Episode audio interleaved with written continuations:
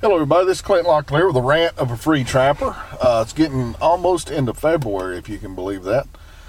And uh, the reason I know that because I was procrastinating to get my elk tags. So I got it done. Uh, see if I can get out there and bring back some awesome, awesome meat. But I had like two hours left, and procrastination is not your friend. Really, wasn't procrastination when you go to a completely different format of someone else's website and you're trying to go through all these steps, I've tried several times about pulled my hair out. But after talking with him and talking to a gentleman in uh, Wyoming, finally got her done. So we're going to see if I'm bringing home some some elk meat uh, this coming up October. Look, really, really looking forward to that. Have you ever wondered if alcohol helps you shoot a gun better or be stronger. This is one of those useless pieces of information that I just found so interesting, I thought I would share it with you. I was listening to a podcast of a guy that uh, does a lot of his. You can look it up if you got shoulder injuries. It's called a shoulder stone, and he was talking about that. That's I've had shoulder injuries since uh, high school playing football and in the military and stuff like that. And this thing supposedly is the oldest exercise mechanism used by man on record, and it's for your shoulders. So I was listening to him about that because I found out about this thing. And he started talking about some different things. He is a competitive power lifter. If you're a power lifter if you drink alcohol within so many hours of the contest they test you, you are not allowed to compete because they consider it a enhancer just like steroids or growth hormones or anything else or speed or cocaine or whatever as a power lifter. I thought that was odd. Uh, so if if you're wanting to lift something heavy you know, big old shot of scotch or, or, you know, Nob Hill or something like that, I guess it makes you stronger. But what he was explaining, it takes away all of the little voices in your head about you can't do it. You relax, your blood pressure goes up. And the, when your blood pressure goes up, they consider that an advantage over someone that's not taking something. Because apparently, if your blood pressure goes up, you can it makes you feel like the weight is lighter. I was like, that's crazy. And then, now this is where it got nuts to me. It's also considered a drug if taken uh, so much time in front of major shooting competitions, like the Olympics. Not allowed to drink before you go out.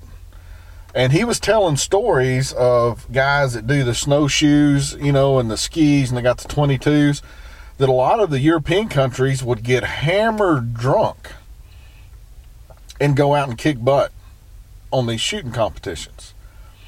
And he was saying it takes away the voices in your head, takes away any inhibition. Um, you're relaxed, and you actually shoot better if you have a couple of shots of alcohol. And he was saying he's played around with this in the gym because he's not a competitive shooter.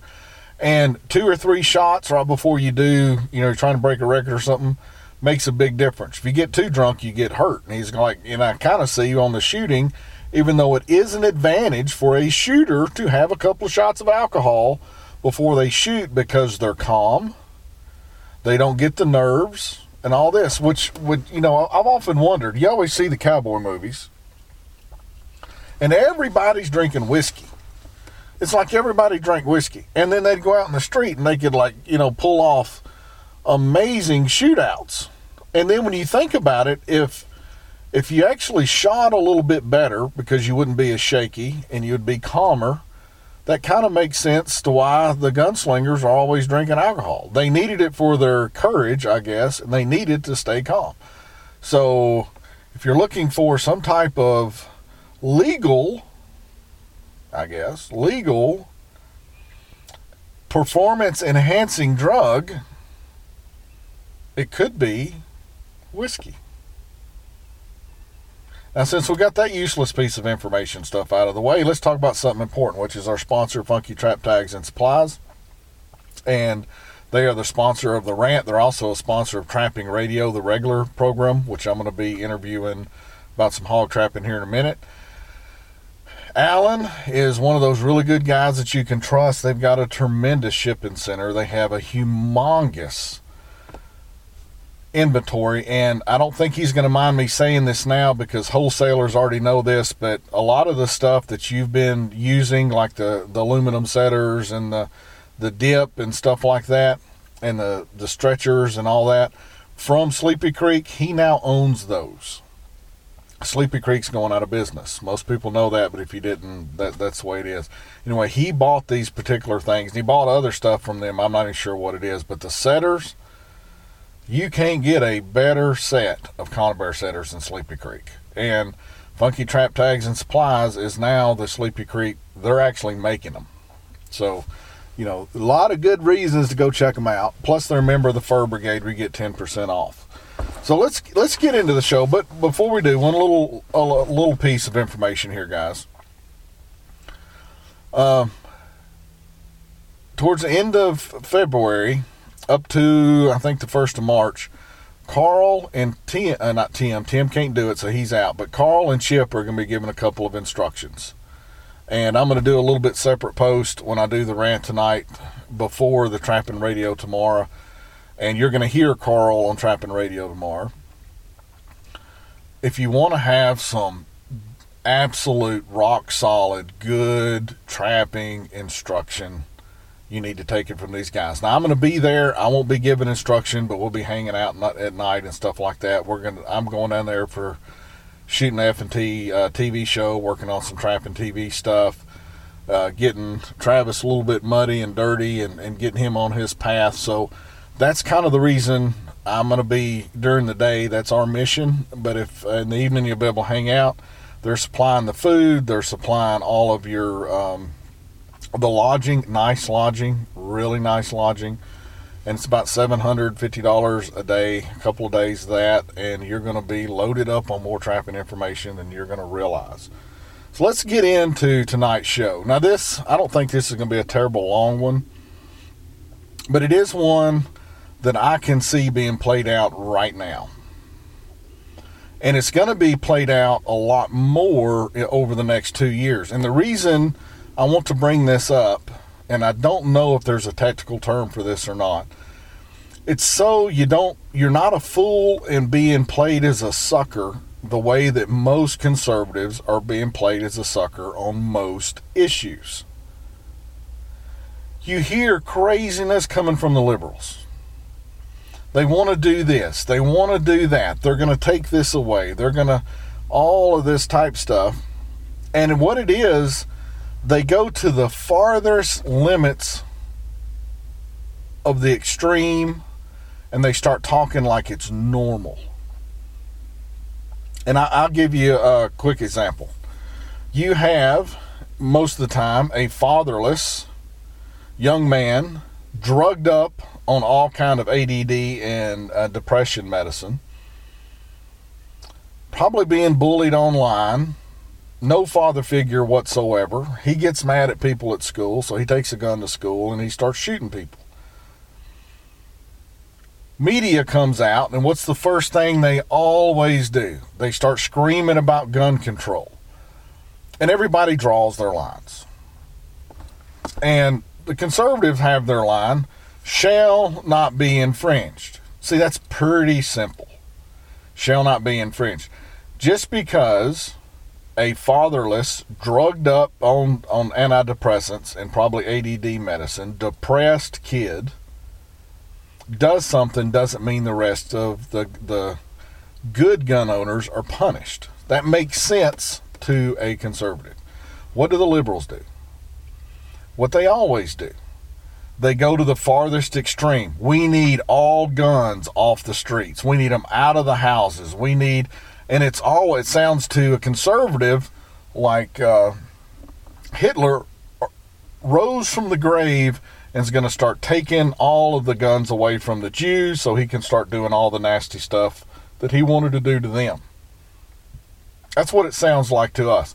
It's you know we're, we you start listening to Pelosi and and and that new girl from New York. She'll be right along with them and. Um, Samantha is it Samantha Waters, that, that black Congress lady from California, and they're screaming and hollering and beating her, you know, saying, you know, we're not civilized and we we don't have to have guns. We got to be more like Europe. We need to, you know, confiscate them all, make them all illegal, all all this type stuff. And in your head, that's the worst that can happen.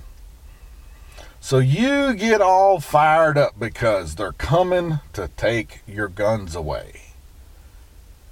And you get mad and you get panicked. What the liberals are doing is negotiating. Not in the way that you, me, and you think about negotiating. If we're going to, you know, if you got something I want and we start haggling over price, that's not what they're doing what they're doing is the only term that I know what it is, and I'm not sure if this is a real term, but I've heard it called the Overton window. Now, Glenn Beck wrote a book about this probably 10, 12, 13 years ago, and it's more of what he calls faction. It's a lot of facts and a little bit of fiction, but it goes through the history of what the Overton window is. Uh, you know, like why we spend $2 for bottled water now. That was done the same way as gun control. It's a very fascinating book. You probably get it pretty cheap on Kindle now, probably in paperback.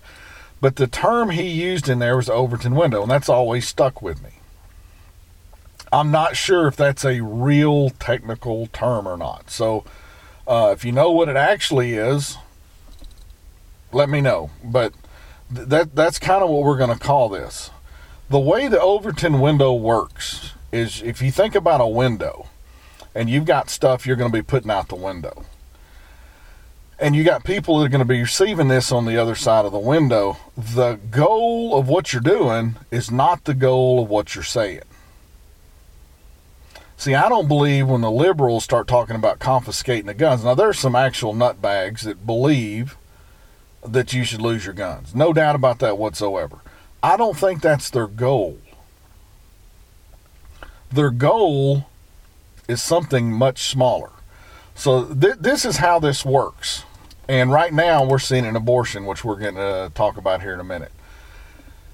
With guns, you can see it because for most of us, that's a very personal thing that we carry uh, concealed all the time and that's something that we hunt with, and us in the military see it as uh, protection and and different things like that. So guns to us is very, very personal. So when when they start coming for your guns and talking about banishment, making them illegal, uh, confiscating, that's the worst scenario that me and you can come up with. You know, we start talking about out of our cold dead hands and we're going to bury them and we're going to start buying more of them and all this type stuff. But really, their goal is bump stocks. No 30 round magazines, only 10. No black guns certain type of calibers. The way the gun looks. So when they start gun confiscation, the talk, the Overton window, and it's it's brilliant how it works.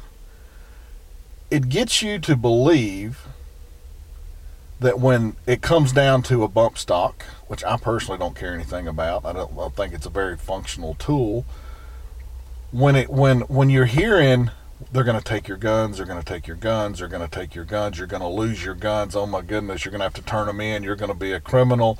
You start getting all anxious. But you know, if we just get rid of them bump stocks, maybe we'll table this for a while. There, take it, please. That was their goal the whole time. And everybody that falls into that trap of the Overton window has got a big sucker stamp right on their forehead because that is the negotiation tool of the left. Now, the Republicans are just not smart enough to do this. Either that they don't have the gumption or the gonads or the backbone to do this. But the liberals are really good at this. Because if, if somewhere, like there's a lot of states now where they're restricting uh, magazine size, you know, like down to six rounds. Well, if someone out there is thinking they're going to take all their guns, but all of a sudden they can keep 10 or six rounds, it seems a lot less. You know what? And you go along with a lot less because it's a, a quote compromise, and you're not going to lose your guns. You know, I don't want to give up my 30 round mags for my AR but if I have to, I can get a 10 round magazine. At least I still got the AR and I've still got my Second Amendment. See, the goal is never to take your gun, it was to drop the magazine size. You kind of follow me on what the Overton window is? It, it like right now, and you're going to see a lot more of this coming up. You've got all these liberals and progressives that are running for president. It sounds like there's going to be like 40 of them it's going to great be great entertainment to see how far left they go. But you're starting to see some very precise and very coordinated marketing from the progressive left. And it's tax the rich. This didn't start really till about 10, 14 days ago. I mean, they kind of say it every now and then. Every single progressive that's running for president are coming up with their own way to tax the rich. And they're talking 70, 80, 90%.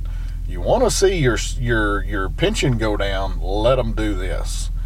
You want to start looking for a new job, let them do this. Uh, people do not take risk without reward since most of the politicians don't really take risk anyway, they don't understand how how a person works inside of a business. I'm not going to come out with a new product and spend a bunch of money if I don't get to keep the profits from it anyway. Why would anybody do that? But you're seeing this over and over again right now with the progressive left and it's a it's a message that's on point. They have cute little names they're putting with it, and this, that, and the other. Now, I don't think they have any intentions of their biggest donors getting taxed 70 to 90 percent on their income. They're calling it like you know billionaire tax, 500 millionaire tax, 20 millionaire tax you know, uh, itty bitty one percent tax. They're they're coming up with all these cute little names, that they're putting this thing with it, but it's the same message and it's throughout the whole process. It's, it's the people that are running for them. The process of the message is the same: seventy to ninety percent tax on rich people. Now, if you're not a rich person, I'm not a rich person. I want to be one day. But why would I even work hard enough to become that if I don't even get to keep the money when I make it? It's ridiculous because, and I can tell you right now, all of the progressive taxes always start the same way. Tax the rich, we build new programs, we can't fund them, we got to tax everybody. So, my question to you is do they really want to tax wealthy people 70 to 90%? See, that's the extreme message to cause panic inside of the market and inside of business owners. I don't think that's the real ask here. They want to bring the taxes back up to pre Trump tax reductions and maybe a little bit more because think about it if you're a business owner and say you're you're you do have a lot of money and a lot of assets and they're going to take 90% but they compromise for 35 or 40% Man, we barely got out of that bullet's way, didn't we? No, no, no, no, no. That was the full asking price to begin with in reality. Not the marketing, but in reality. The other part of this Overton window that I'm seeing is when they can't get enough money out of the super wealthy, which they're not going to be able to because they're going to get lawyers and accountants, where they're going to put it in trust funds and and all kind of nonprofits, and it's not going to hurt them at all. And the money doesn't flow in, they're going to drop that down and drop it down and drop it in, till all the way till what they call the poor is paying more taxes. That's the real ask of what they're doing. Because historically, you can see that over and over and over again Overton window is 70 to 90% when what they really want is everybody just to give them more money. But if you don't have to pay 70 to 90%, whew, missed it. Oh man, that was close. And everybody's going to get riled up and everybody's going to start screaming at everybody on Facebook and people are going to start having marches about tax the rich and how bad everything is and stuff like that. I think that is what we're seeing right now with the presidential hopefuls of the left. Now, one that I find fascinating because I've been seeing this more and more is UN, you know, the people that aren't actually Americans, but the UN, they want to start taxing meat because of global warming and it's it, there's numbers that they're throwing about, and they want to do this internationally of anywhere from 40 to 60 percent. I think that's an Overton window. They're just wanting five, six percent probably, because it would be billions upon billions of dollars going into their coffer. That's not going to actually change anything except they get to make money but they're starting off at a really high rate.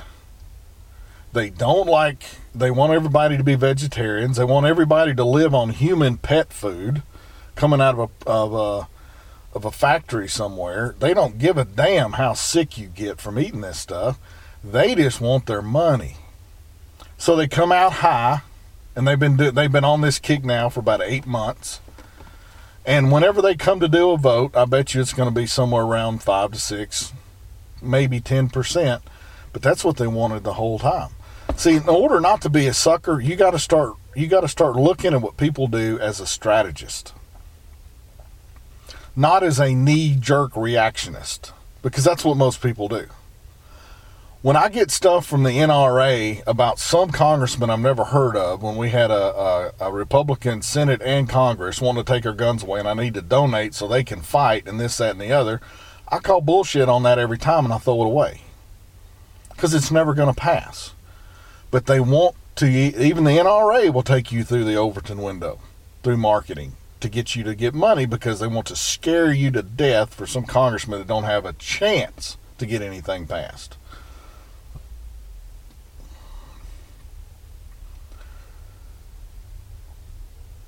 Now, what if all of a sudden tomorrow states started coming out and going, "We need to we need to outlaw trapping."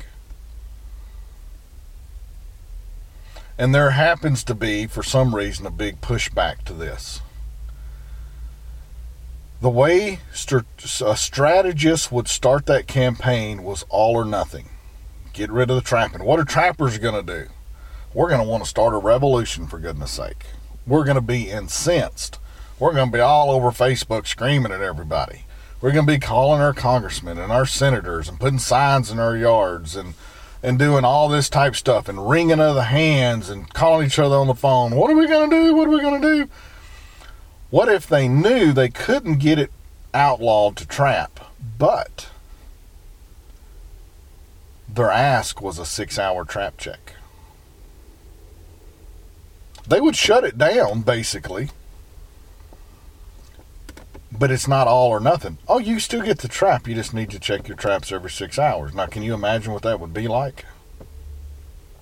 The Overton window is all or nothing. What they're really going for is a shorter trap check. Or outlaw all trapping. And then they come back and it's okay to use cages and snares. Well, if you thought you were actually going to lose all your trapping, the sucker of this would go, well, we almost lost everything, but at least we get our snares and our cages. Well, the goal the whole time was to get rid of footholds, not to get rid of trapping.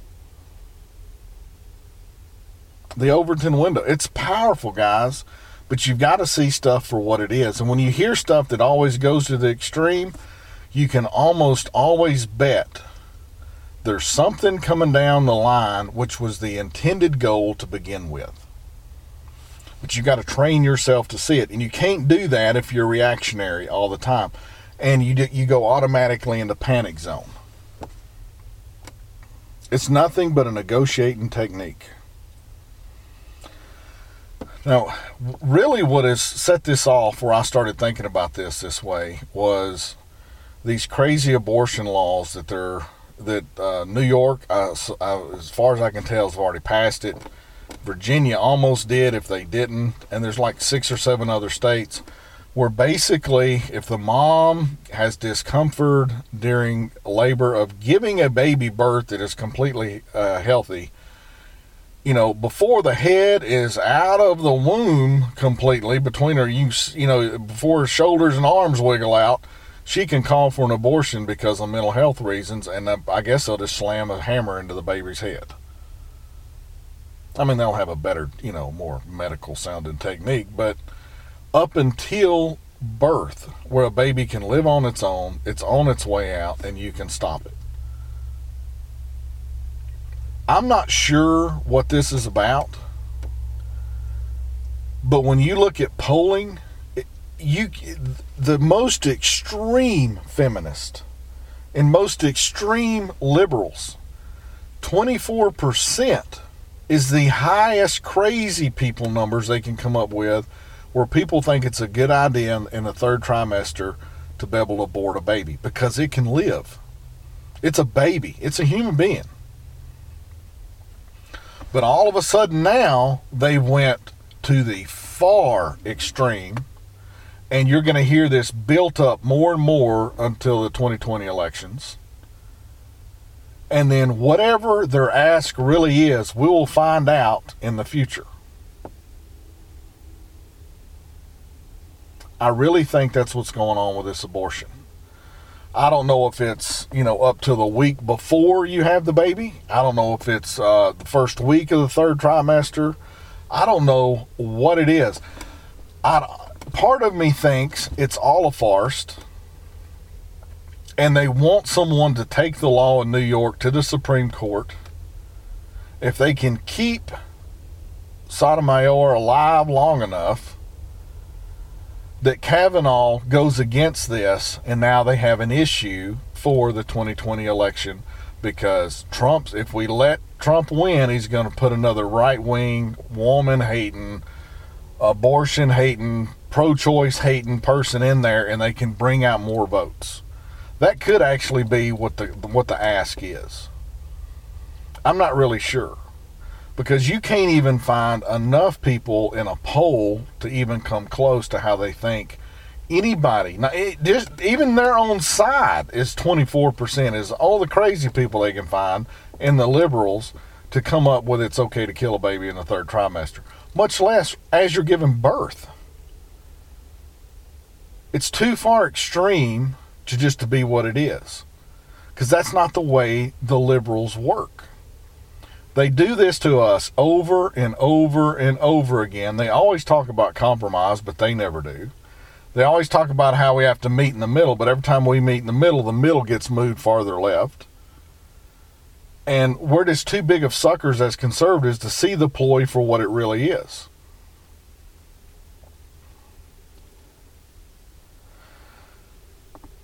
Now, there is an advantage to this.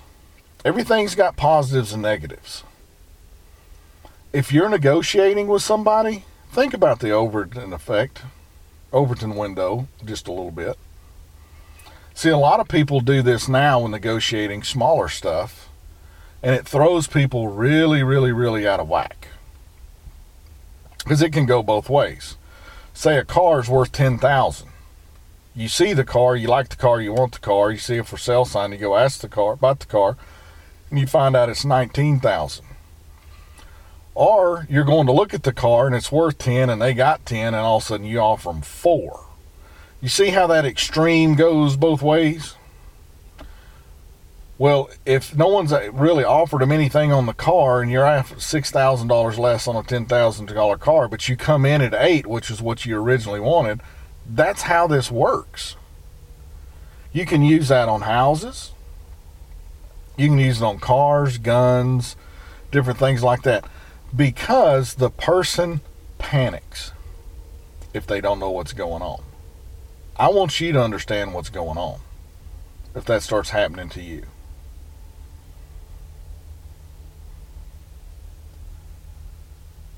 Just think about this a little bit, guys.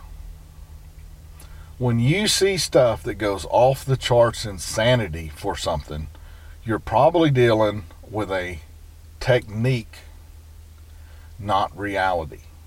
And once you understand the game, because I'm probably going to be doing a a talk about what I've I've really been. I woke up about two o'clock in the morning the other morning, couldn't could not go to bed because this idea of the game was like bouncing in my head like a demon doing jumping jacks, and I couldn't go back to sleep and I'm working all of this out, and there was a lot of clarity that came to me about different things in life. So, uh, what I'm probably going to do on that one is put it on the Fur Brigade. But the game, if you understand what the liberals are doing as a game, you play the game. Figure out what the rules are, figure out what the how you win the game, and you work towards winning the game. See, it's a, it's a lot less emotional if you can keep it in a game setting. It's just a game. Who's going to be smarter? Who's going to have more tenacity? Who's going to be uh, more creative? But you got to know what the game is. Problem is, most people today in America don't realize that they're in a game with the liberals, and it's the Overton window. So we're playing different games and they're winning all the time because they know what the rules are and we don't. We need to quit being suckers when it comes to this stuff.